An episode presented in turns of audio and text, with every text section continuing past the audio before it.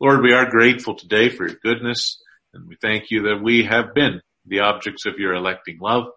Lord, I ask that we would never lose sight of the fact, even in the uh, twists and ins and outs of the doctrine that we'll be studying tonight, the wonder of what was accomplished in order uh, for us to be brought into a saving relationship with you.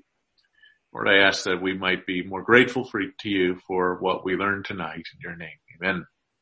Okay, so I am going to here uh, mute you all. And again, that's not to discourage you from talking. Um, in fact, if you need to say something, ask something, turn your, unmute yourself and just, just holler out. Um, I've, I've sort of got a toggle between screens here. And so if, uh, you, you, you're trying to get my attention and it's not working, just unmute yourself and, and holler out and we'll get the, we'll get the questions going here. I, again, I think the, the more questions there are, the better off we're, we are. Um, but, uh, I understand the, uh, just uh, the discomfort of trying to ask questions in Zoom. So try it sometimes, get your feet wet, and uh, we'll see if we can't uh, get some good discussions going as we work through the material.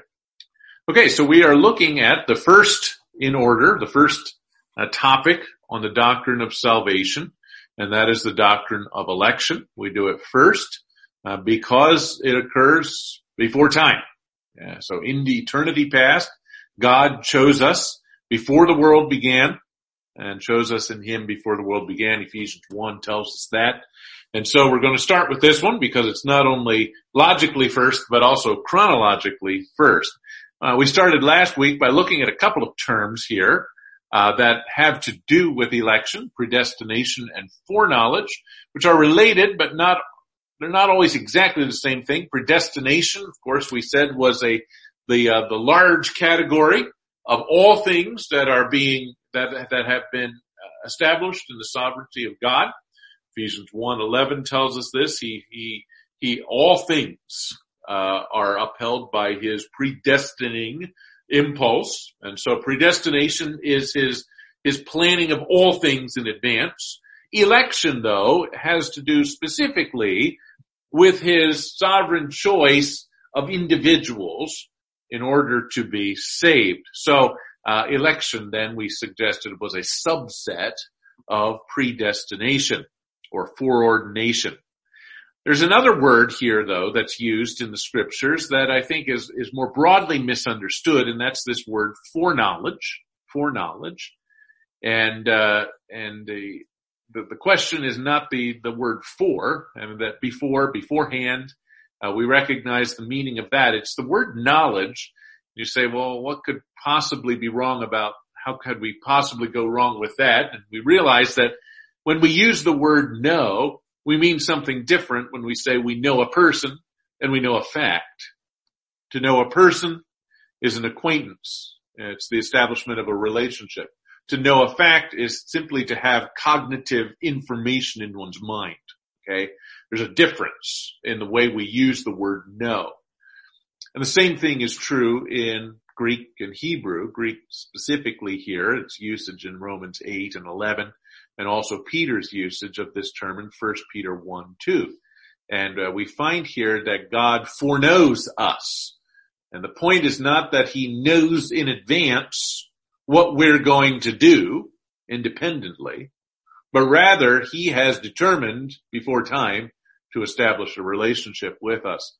And so when we look at the word foreknowledge, it becomes almost perfectly a synonym for election. It's his choice to establish a relationship with us. So it's important that we recognize this. It's going to come back tonight as we look at some problematic views of election. Uh, I think there's there's a sense in which all of us, you know, even the uh, even the most you know, God-centric uh, ones of us, we like to think that we contributed in some way to our own salvation. Now, um, I think it's I think it's a work of sanctification uh, that that causes us to realize that it was ultimately of God uh, that we came to Him in faith, uh, that we chose Him because He first chose us. Okay, that's what John 15, 16 says. You have not chosen me, I have chosen you. And the point here is not that we haven't made a, a choice to, to embrace what God has done for us, but the reason we did that was because he embraced us first. Okay, and that's the point. And uh, there's there's just there's this this tension that we have. Uh, we want to think that we did something, or that we can do something to make ourselves right to, with God. And in fact, the primary impulse has to belong to God. So there's a couple of views out there of election of those who just refuse to acknowledge that God is the first mover in the salvation process. The first one here is, is somewhat well known. It's, it's actually got a couple of different variations to it, and that's the corporate election view. Uh, has very, I see, I have three variations there. The first one here is that, uh, God has elected Israel. And this view says, and particular, particularly draws attention to Romans 9 to 11, that God elected Israel in a national or ethnic sense, but not individually. So God elected Israel. Uh, there's also verses that talk about the fact that God has elected the church. And so this view says that God elected a class, a church, and we get saved when we choose to join the church. Okay. So it's not so much that God chose you or God chose me, but God chose the church. And if you decide to get into the church, then you will have been the object of God's electing love. So individuals are saved by joining themselves to the elect body. The third variation here is uh, to suggest that God has elected Christ. Okay, God has chosen to establish a relationship with Him. And we are elect in Christ, because that's the language of Ephesians 1, 4, and 5 uh, that uh, we are elect in Christ. And so the idea here is that God elected Christ before the foundation of the world, and we become elect in Christ when we join ourselves to Him. So when we accept Christ into our hearts, at that point we become the objects of God's elect, uh, electing love, not because He made it happen, but because we made it happen. Okay, and uh, you've probably been around uh, CBC long enough to to recognize that that's that's a that's a problem. That's not really what the text speak to text tells us. So I list here about four problems with this view. Firstly, I say here many texts do speak of election in the plural. Ephesians 1 says that God chose us. But this is really inconclusive. It could speak to a group collectively or individually. You know, when we say us, it could mean that God chose you and me, or God chose a group of which we are a part. Uh, and so the, the plural really doesn't tell us anything at all. But what is telling is the huge number of texts that speak to election of individuals, that God chose me. God chose individuals and uh, speaks in terms of Esau I have loved, Jacob, I, excuse me, Jacob I loved, Esau I hate it. And, and, and we find multiple times, uh, that, uh, this, this word choose is used with a singular. And so these can be construed no other way than individual election. So we believe, we believe here very strongly in individual election. Romans 9, 6 to 9 does say that there is a broad election of Israel as a nation. Uh, Israel is God's chosen people. But that's not strictly a redemptive relationship. In fact, we know uh, that many Israelites, many Jews, uh, are not saved. They're not redeemed. And, and throughout the Old Testament, we work through it and we find that it, the Israelites were a, were a recalcitrant people. They did not embrace their God. And yet, Romans 9 actually gives us a really good sense of what this, what this means here. It says in, uh, uh, Romans 9, 6, it is not as though God's word has failed, says, for not all who are Israel are Israel. Now we look at that and say, what, what, what, what is Paul saying? Not, Israel is not Israel. This is, seems to be the uh, denial of the identity principle here, um, that A is not A, right? Uh, which is uh, philosophically a problem. But what he means here is that not everyone who is part of the chosen nation is part of the redeemed subset of that nation. And so we find that there is a, an election of Israel in a national sense, and there are, there is a pinpoint election of individual Jews, and in the, in the church age, Christians, uh, that to, to faith in Christ. So there is a national election, but that we should imagine, we should understand that to be distinct then from the election to salvation. We also find here, if in fact just, if election is corporate, it's a group thing, then all the aspects of salvation are corporate as well. So Romans 8, for instance, tells us, uh, in verses 29 and 30, those he foreknew, remember that's election, those who he elected, he predestined to be conformed to the likeness of his son. Those he predestined, he also called. Those he called, he justified. Those he justified, he glorified. Okay. So if we're going to say that the election is corporate, then we're going to say that the whole salvation process is of a group of individuals rather than an individual thing. And I think all of us are cognizant of the fact that salvation is personal. It's individual and not a matter of a group uh, event. And I say here, while there is a corporate election of Israel that's described, we should not confuse this with personal election. Okay?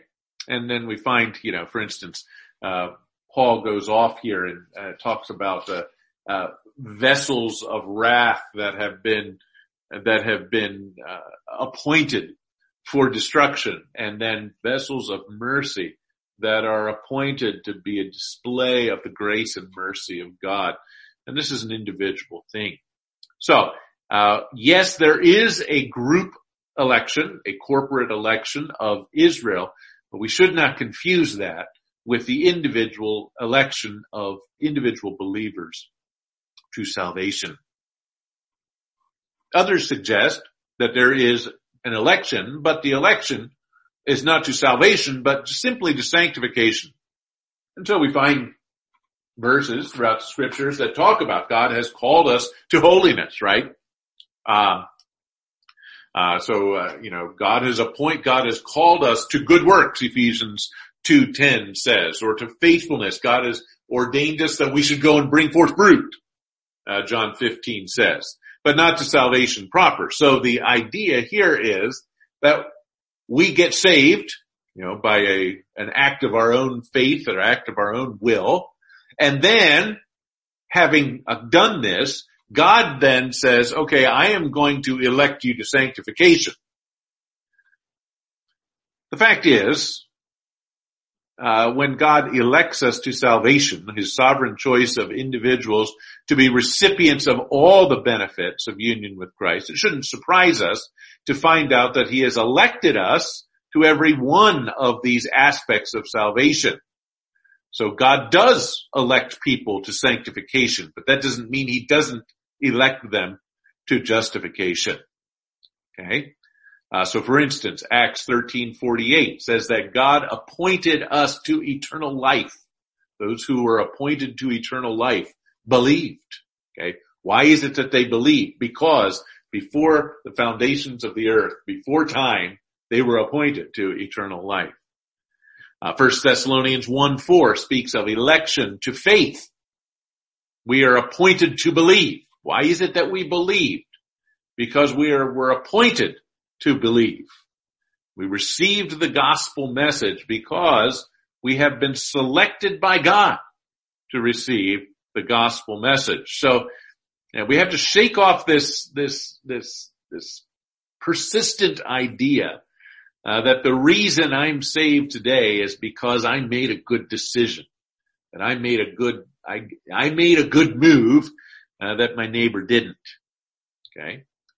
So God has called us in the beginning for salvation and every aspect.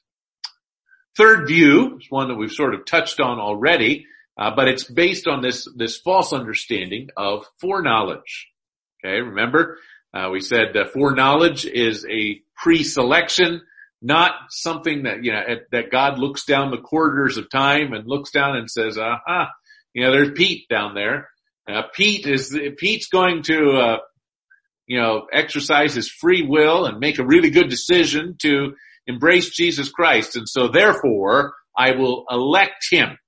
Okay. So, uh, and of course this borrows then from Ephesians 1. We are elect according to the foreknowledge of God.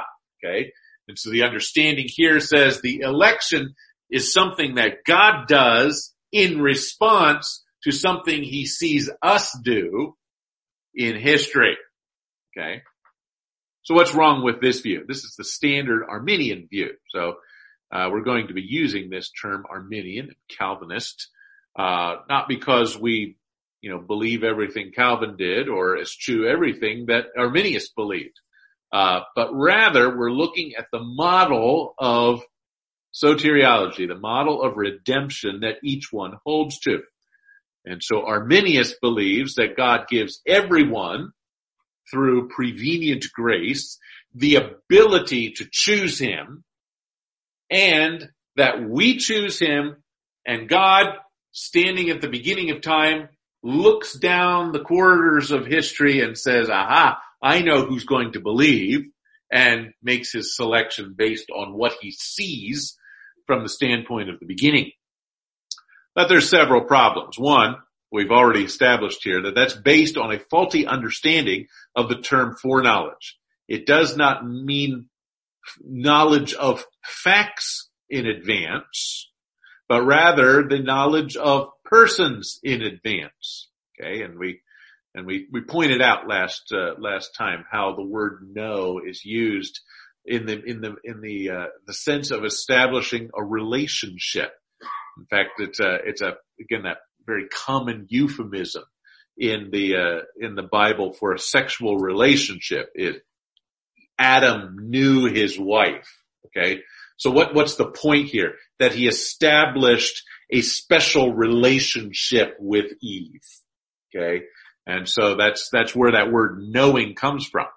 And so that's how we should understand this term knowledge uh, when we see the word foreknowledge. Another problem with this view is that it really denies the omniscience of God. Um, God really doesn't know everything, uh, you know, apart from having observed. So God actually has to learn something about us in order for him to know it. Okay. And so God's omniscience is not innate or absolute. It's something that he, that he learns over the course of time. God never has learned a thing in his life. And I hope we recognize that. He knows all things uh, because it is innate within him. And so what this Arminian view does is takes the sovereign God who elects according to the counsel of his own will and does all of his pleasure and turns him into a reactionary God who elects people according to the will and pleasure of man. Okay? Now, I know we're going sort of hot and heavy here up front with this idea of election, but it's, I think it's very important that we establish up front uh, that yes, you are a participant in your own salvation. It's not as though you're entirely passive. You believe, you repent, you submit to God, uh, you you work hard on your sanctification and, and all of that. But primacy belongs to God. God acts first. And if God had not acted in this way prior to time, prior to you doing anything, there would have been no possibility uh, that you would have responded in faith to him. Any thoughts on this so far?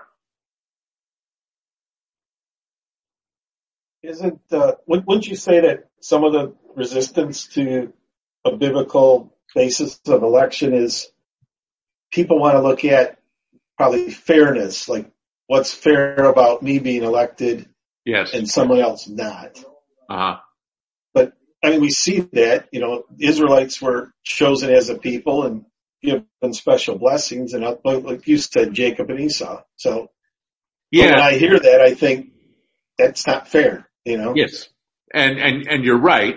And the, the fact is that God isn't a fair God. If, if what we mean by If, if what we mean by justice is that he's equitable and does the same thing for everyone, then we have to conclude that God is not a fair God, but that doesn't mean he's not a just God. See, that's, that's, that's the standard we're going for. That God is a God of justice. Um, the fact is he, the, the fact that you got chosen and someone else didn't is because God was gracious. As a just God, he could quite easily and, and in keeping with his own character, killed everybody. Send everybody to hell, period. Boom. Okay. It's, it's, so it's not a matter of justice. We don't want a just God when it comes to our salvation.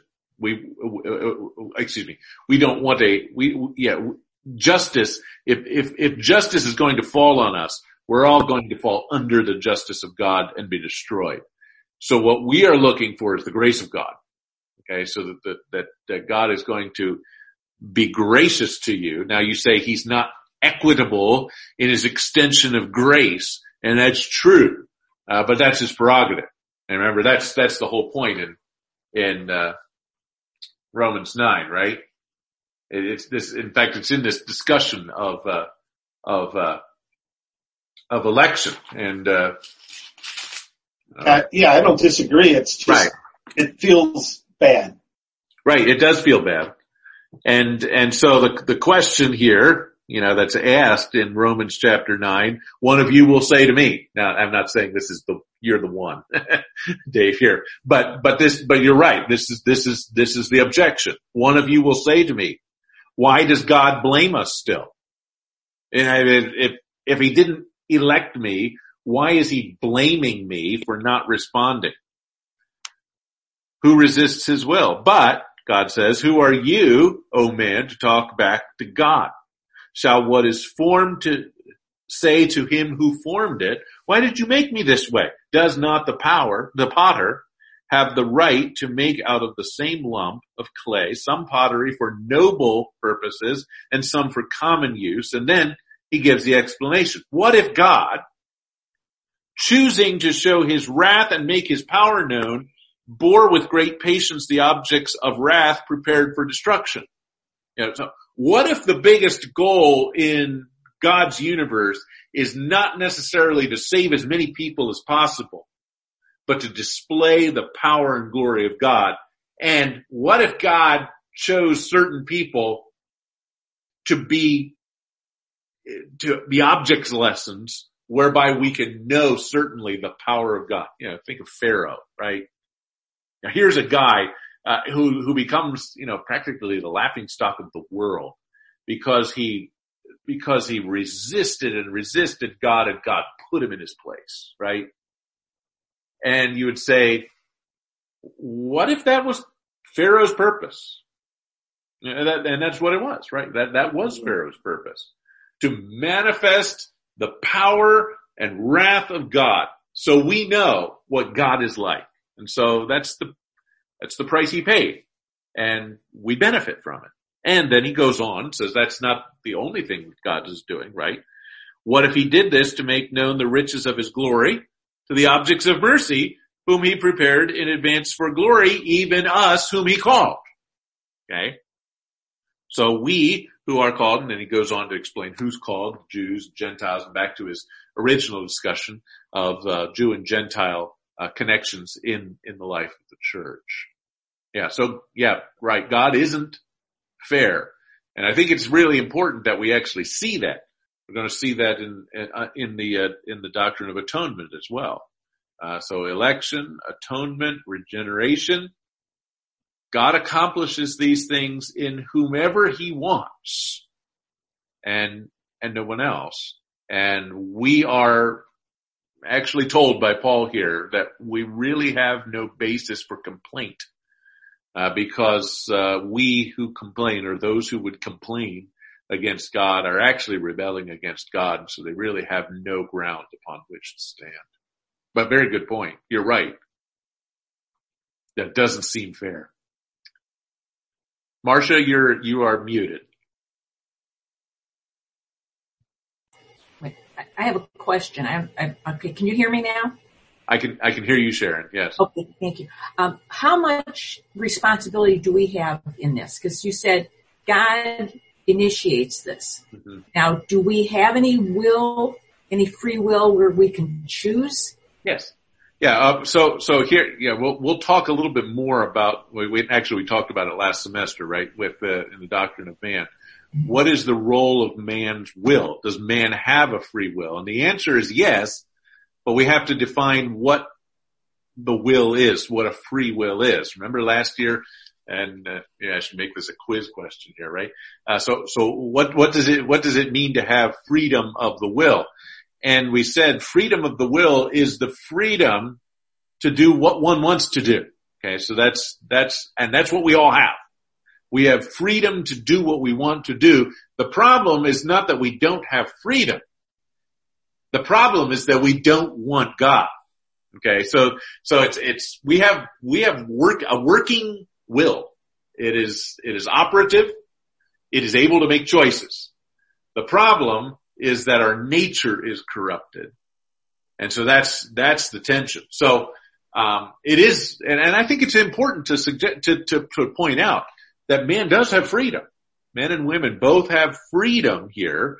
And, and, and that is why they have culpability and responsibility. If they didn't have freedom at all, I think we would have some grounds for saying, well, if they, if they are, you know, they are destined to do these things and they can't do otherwise, then how can that be right?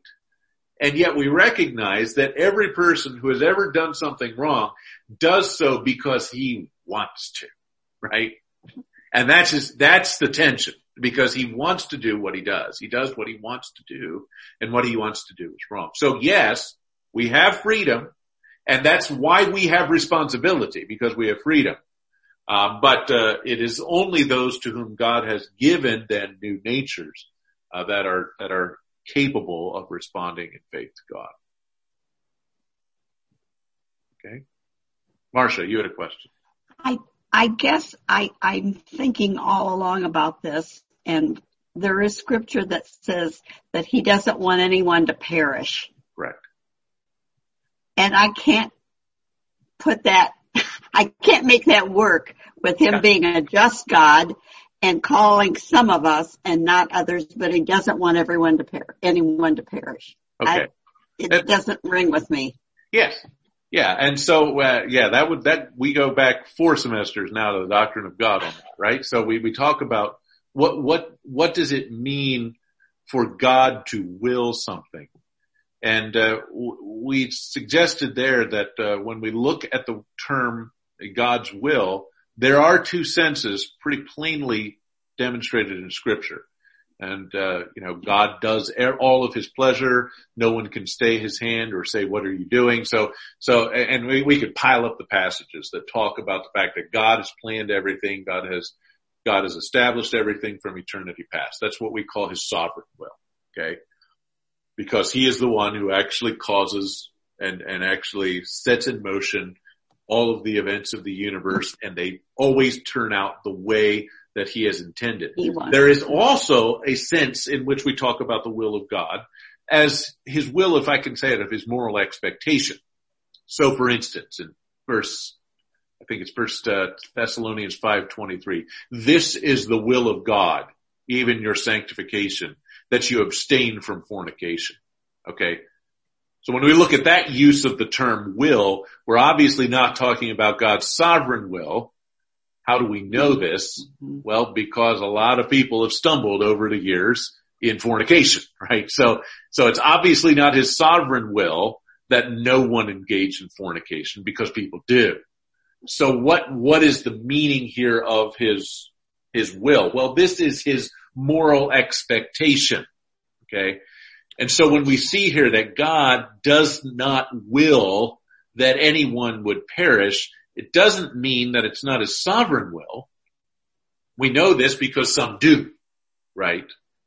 And so we have to say that this must be in the second category, that it is something that it is moral expectation. It is our duty before God to embrace him.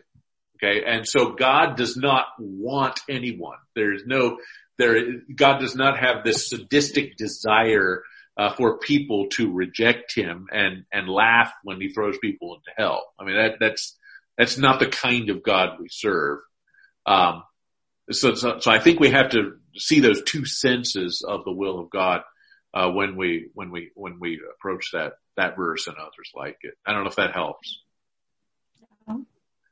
Yeah, it, yeah, it, it, it is one of those things that just grates against us a little bit sometimes, but yes. at the same time, I, I think the opposite, the alternative that to, to that is, is really problematic that God wants to save everybody he can.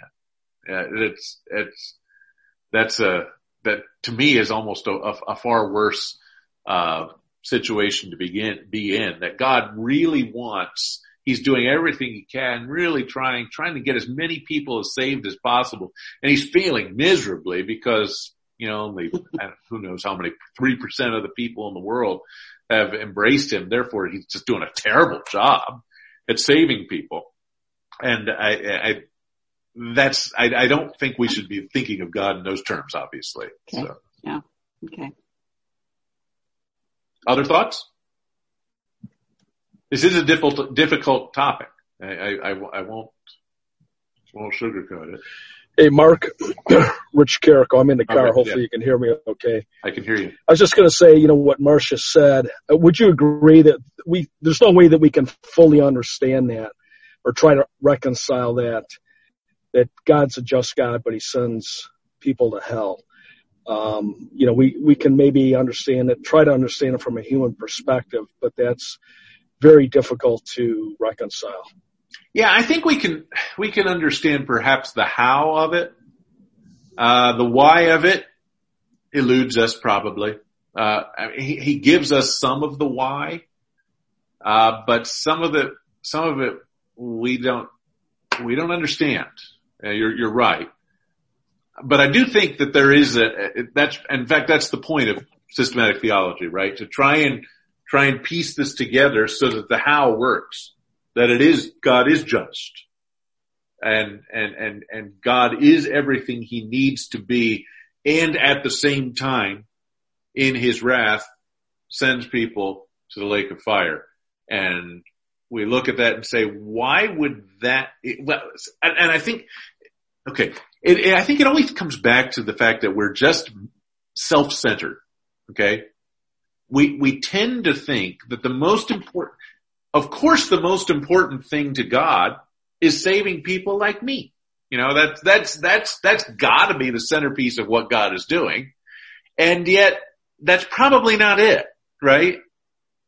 Because if God wanted to save as many people as possible, the thing that would bring him the greatest possible glory is if he'd just go out and save everybody. He could, right? It's, it's not as though he's, his hand is shortened that he couldn't save everyone. But there are greater and more complex purposes in the plan of God beyond just saving people. Um, and I think it really comes down to being honored for who he is. And, you know, it's one of those things we really wouldn't be able to understand how great and terrible and wonderful God was if we didn't see that side of him. And that, that seems to be the point in Romans mm-hmm. 9. We wouldn't understand, really understand the grace and mercy of God if we hadn't seen the wrath of God. And so I think he wants us to know him and for his universe to know him for who he is. And that's a, that's a, that's a higher goal even than God saving people. You know, it's, that's, that's the important thing for us. Uh, but I, I, I wonder if that's really the thing that governs what God is doing in the world today.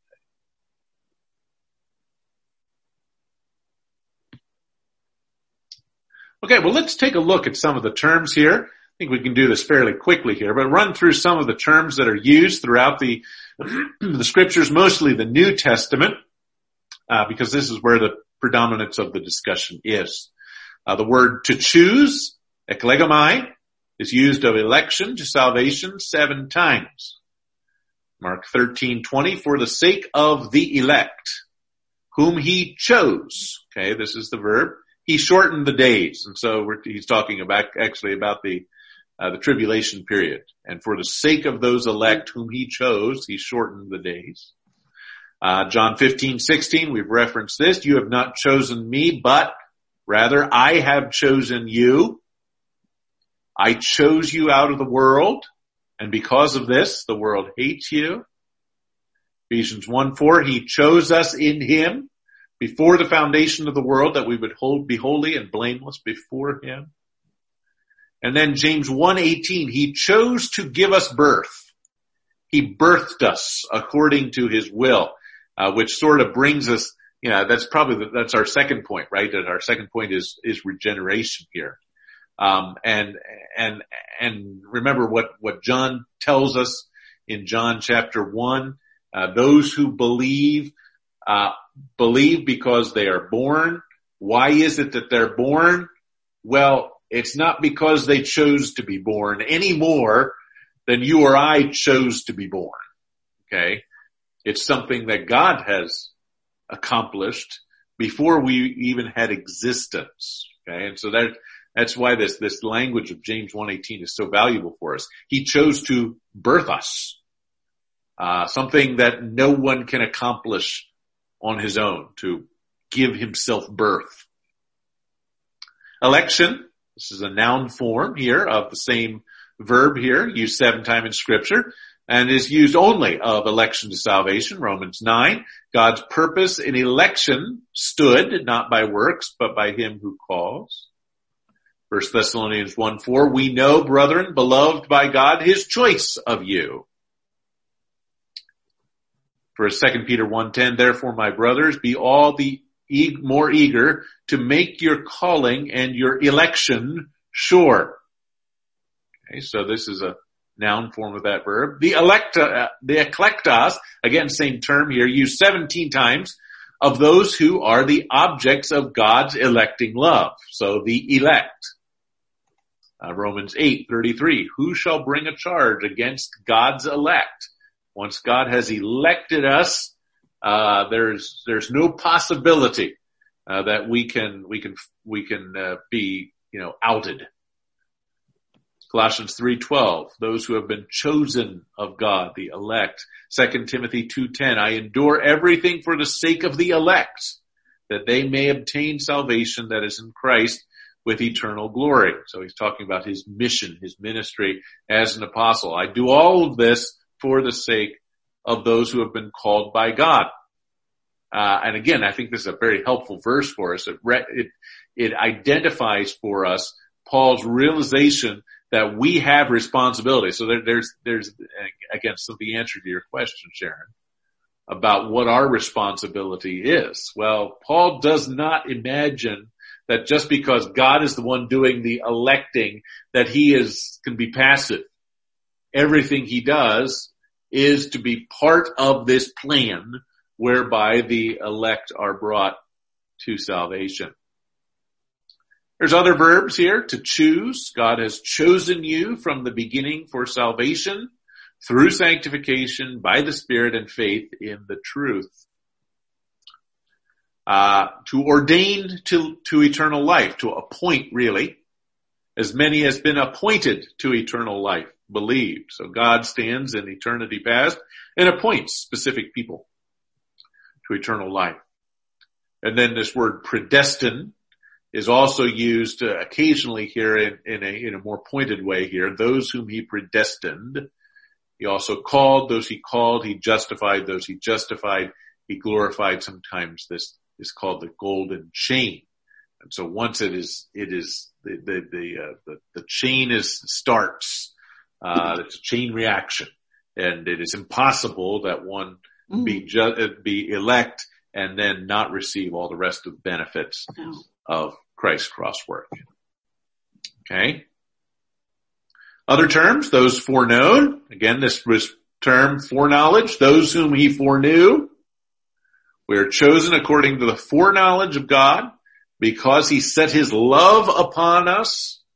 We are elect uh, Jesus speaks about the fact that all that the Father gives to me will come to me. So there's this, there's this class of individuals given to Christ before the foundation of the world, before he even goes to the cross.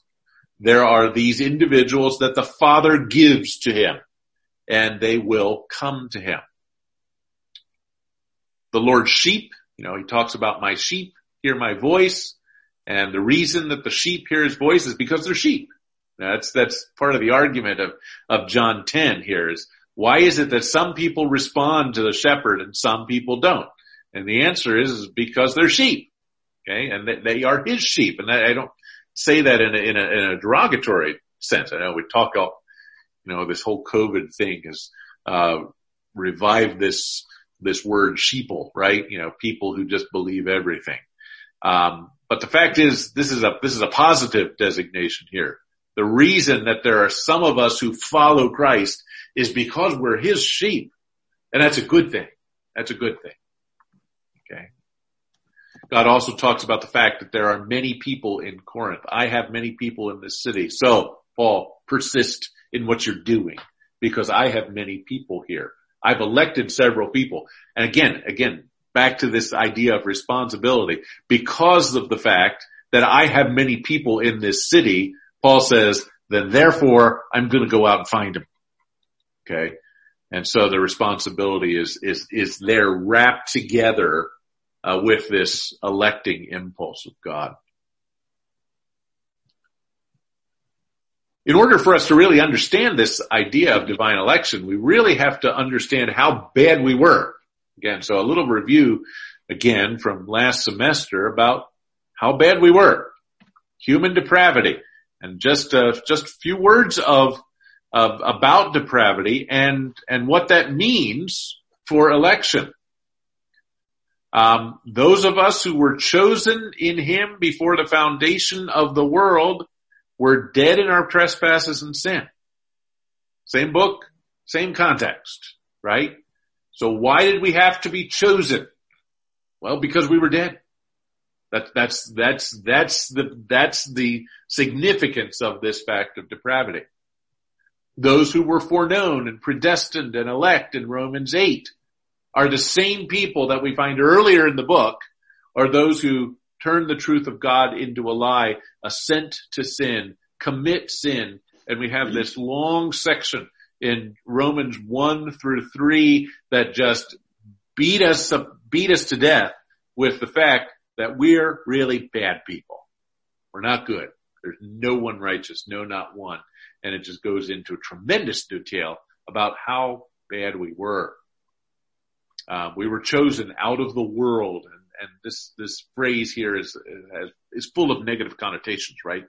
We were we were a part of the world system buying into the world's philosophy. We had, we had, we had rejected God and had adopted a, an alternative religion, an idolatrous alternative God. And God chose us out of that. So that, that's the depravity, uh, which we were in. And it's really bad. It's not just that we were, you know, did some bad things occasionally, but that we were totally depraved. In fact, this this this term here that we used last semester was uh, we we took sort of ramp it up a little bit. We were we were beset with total inability. John 6, 44, no one can come to me unless the Father draws him. No one can come to me unless it has been granted by the Father. Okay. I'm gonna ju- I'm gonna jump over this this this next passage. We'll come back to it. I recognize there's a there's a tension here, uh, but I want to I want to I'm gonna I'm gonna address that in a little bit. Uh, but for now, I want to to see this this primary passage here that says no one can come, no one can come unless God makes it happen. John 14, 17, the world cannot receive, cannot receive. There again, this, this, this, this, this, this verb of ability. The world cannot receive the spirit of truth because it does not see him or know him. So something's got to happen in order for them to receive him. Romans 3, there is none righteous, no not one. There is no one understands, no one who seeks after God.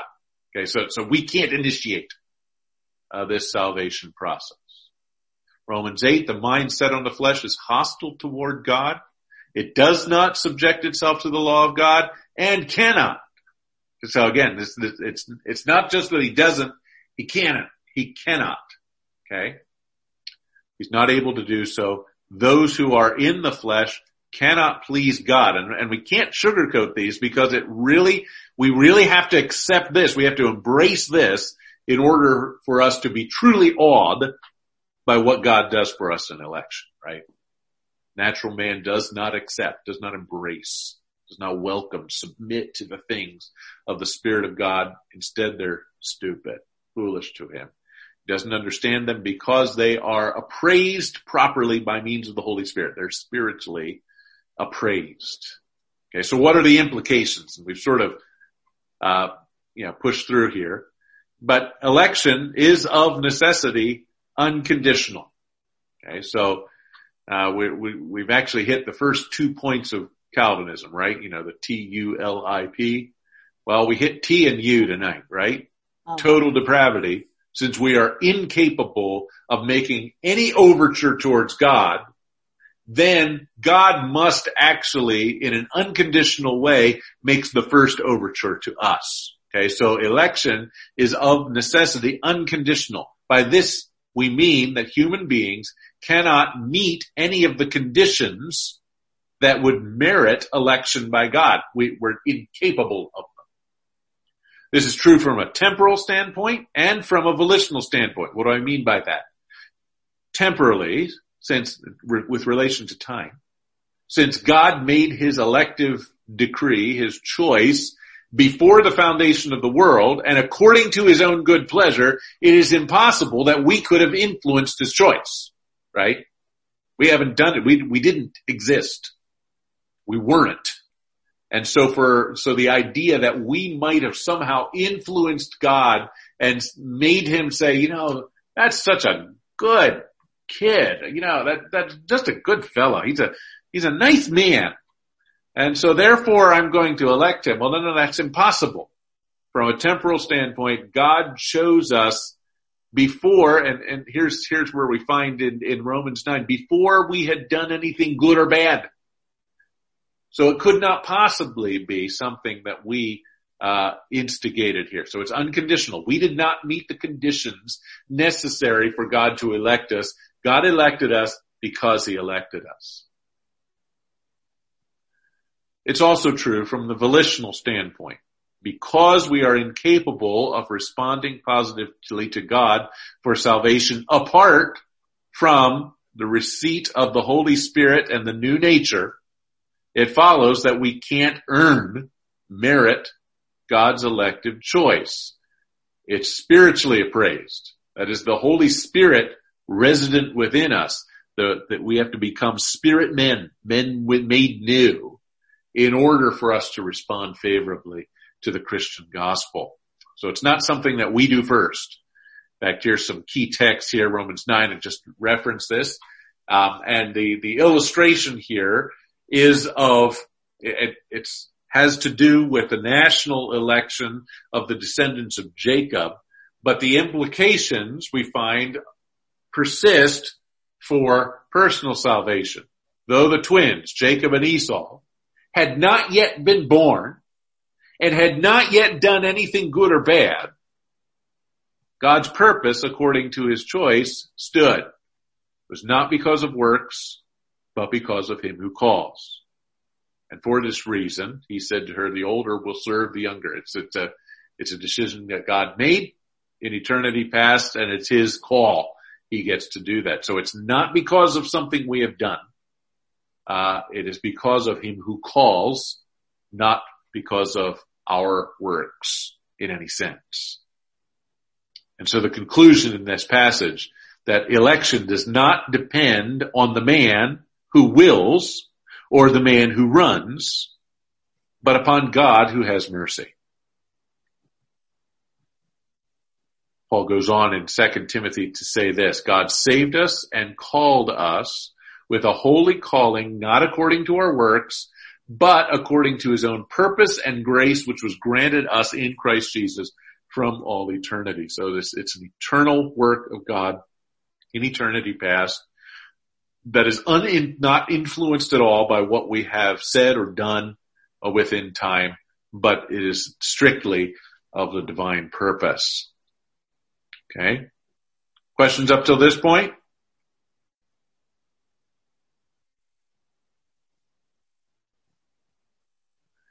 And so here is the, then, is the, perhaps a little bit a further treatment of that question that uh, Dave asked, right?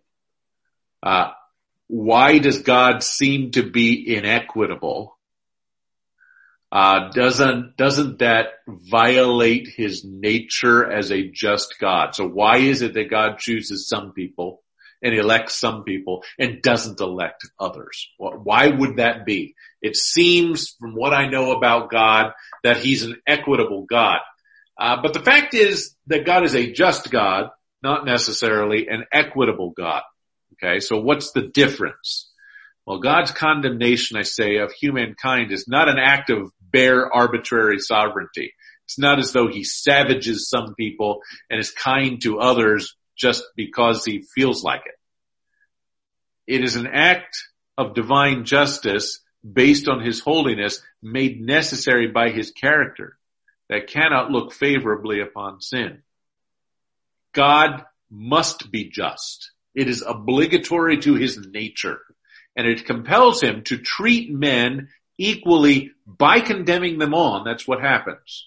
So God has all of us under sin because he is a just God. We are all under the wrath of God equally because of our deliberate and, and willful rejection of who he is. And so God must look upon each of us with disfavor.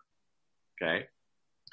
God's elective choice then is the product of his love, grace, and mercy, qualities which are voluntary in the nature of God, which he can extend selectively without inviting the charge of injustice. God always treats people justly. And by his mercy loves all people, but he does not love all people in the same way. You know, I, perhaps I could give the illustration here, you know, a, you know, a truck, you know, with, uh, filled with a hundred puppies, uh, fell, falls into, uh, you know, the Detroit River here. You go over there and you see this truck just goes out of control off of Jefferson Avenue and just careens right into the Detroit River and there's a hundred puppies in there and they're all going to die.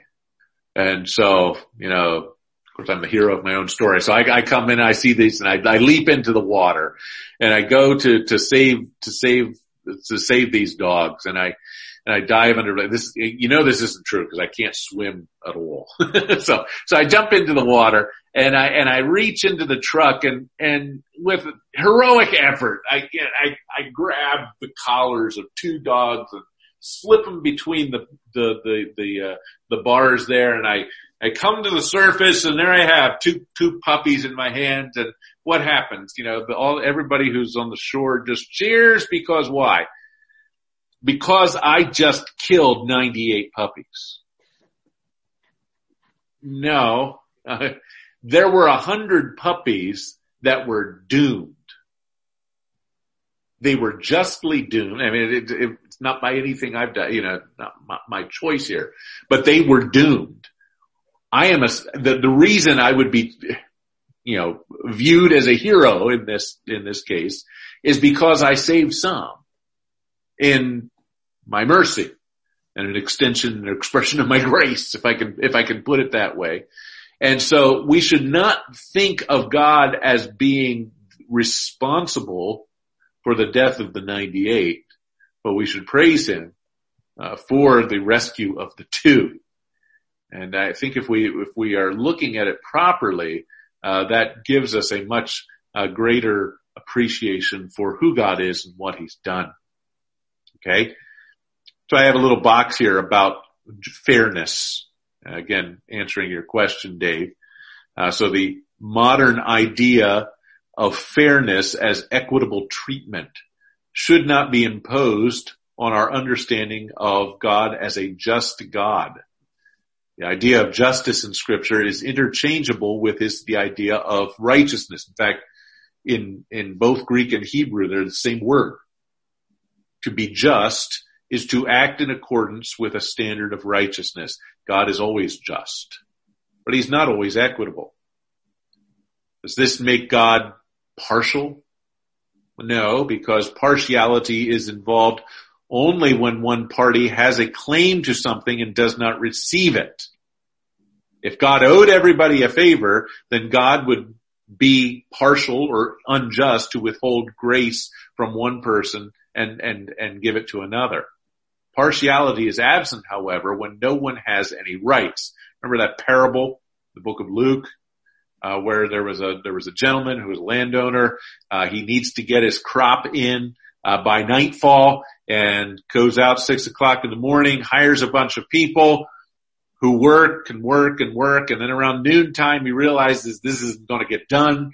We need more people, and so he hires more people, and they all come, and you know they work and work and work, and it gets to five o'clock. They've got an hour of sunlight left, and he says it's not going to happen. So he goes out and hires some more, and they come and they finish the job, and and so what does he do? He distributes the same amount of pay to each one of those individuals. And, you know, the people who had worked for 12 hours said, well, that's not equitable. That's not fair. And what, what's the response? You know, I, I, I hired you. I let you know what you were going to get paid. You were willing to do it this morning. But then when you find out that somebody comes in at the last hour and gets this same benefit you did and and and didn't have to do as much, you you you, you suddenly get all bent out of shape. Of course, it was an illustration here of those people, those Israelites who had been faithful to God over the course of years and years and decades and centuries and millennia, and then the Gentiles at the eleventh hour. That's where that phrase comes from, right? At the eleventh hour, were were brought into the grace of God. And you would say that's not fair. No, it's not fair if we're talking about equitability, but it is just and God does what is right. So that's, and that's the illustration that we find in the scriptures itself to explain here, uh, the, uh, the fact that God not being equitable still can be just. Does that make sense? Does that follow? It, you know, I, I, think it, it goes to a very good question that uh, Dave asked. One more point here and then we'll call it a night here. Another implication here of total depravity I think it's an important one, is that there is no need for an election to damnation. You know, sometimes it's asked here, is, is, does God have an equal decree to elect people and to damn people? And I, my answer is no, and here's why. Since by the sin of Adam fundamentally and by our own sin, we stand under the wrath of God, there is no need for a positive decree to reprobate or a decree to damn. And so the idea of God as one who creates some people with the sole intent of damning them is a false one. Uh, and so what I mean here, some of you have heard this term double predestination here. Instead, we affirm here preterition.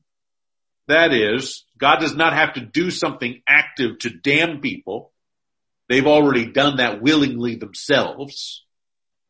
Uh, so God is simply passive towards the non-elect. It's not that he has to elect them to damnation. He just has to do nothing. He has to not elect them to salvation.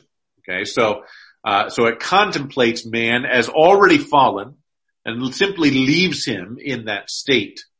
So in election, God overrules the fallenness of those objects of his uh, electing love. In preterition, God allows the non-elect to continue willingly on their self-determined path to destruction. And so we don't find anywhere in the scripture the word election or elect or electing uh, in in in a in a negative sense. There is no negative election uh, to damnation. Okay, and and we and it and it makes sense to us because, as John says, those who do not believe are condemned already. They don't have to be elected to damnation. they stand, they stand condemned already. Romans 11, what Israel sought so earnestly, they did not obtain, but the elect did. The rest were hardened. That is confirmed in the state in which they already were. And in Revelation 13, those who were not written in the Lamb's book of life uh, were cast into the lake of fire. So it's it's not as though there's two books, the Lamb's book of life and the Lamb's book of death, uh, both of which are uh, you know, penned by God in eternity past. There's just the book of life, those he, whom he has selected out of the mass of humanity, uh, for his own positive, gracious purposes in election. Okay? Still not done talking about election. We'll, we'll have a little bit more to, to do here. Um, but, uh, just wanted to, uh, get a good start on that. Any, any, any follow-up questions to the ones that we were already asked or, or additional questions you've uh, come up with over the last few minutes? Dr. Snowberger? Yes. Are there any implications in evangelism? Yes. Um, we'll get to that next week. Yeah, we, we, we, we, we do talk about that next week. okay. Yes, there, there are important implications for that and yeah, and, and uh, of which one is very important that it is not our purpose in election to persuade dead people to, to make the move towards God. Okay. Our, our, our purpose is simply to inform them. Now there is a call. I mean, we, we beg them. At the same time, it is not, it's not our responsibility to change them and, and make, so it's, it's not as though you should think of yourself as a failure because you gave the gospel and no one responded because your role in the God, in, in spreading the gospel is simply to share it with them and depend upon an electing and regenerating God to do what is necessary for them to respond in faith. So I, and that's perhaps the first and greatest implication. We'll, we'll talk about more though. Okay. Yeah. So the, the reference to the Lord's sheep, that refers to the call, right? His sheep will hear his voice. That, yeah, the that's sheep the, are that's not elect. the, all, pardon? The sheep are his elect. Right. It's not necessarily that the sheep are already saved and hear his voice and follow him. It's the call to the unregenerate. No, but there is a sense in which we understand that the reason that they respond is because they were, they were his sheep. And if you keep going in that same passage, he said there, why, why do some people, why do, why do some sheep not respond to the shepherd? And the answer is, well, because they're not his sheep. You know, they're, they're the sheep of some other shepherd. And the sheep respond to their shepherd because that's what sheep do. And so the reason they respond in faith is because they are in this pool of God's elect. Okay? Well, we are, our time is exhausted here. We'll come back next week and continue on in our discussion. Uh, again, if you're doing the reading, uh, keep uh, reading in the doctrine of election here and uh, perhaps that can uh, spawn further questions and, and discussion next time as well. So we look forward to seeing you all next week. Thanks for coming by.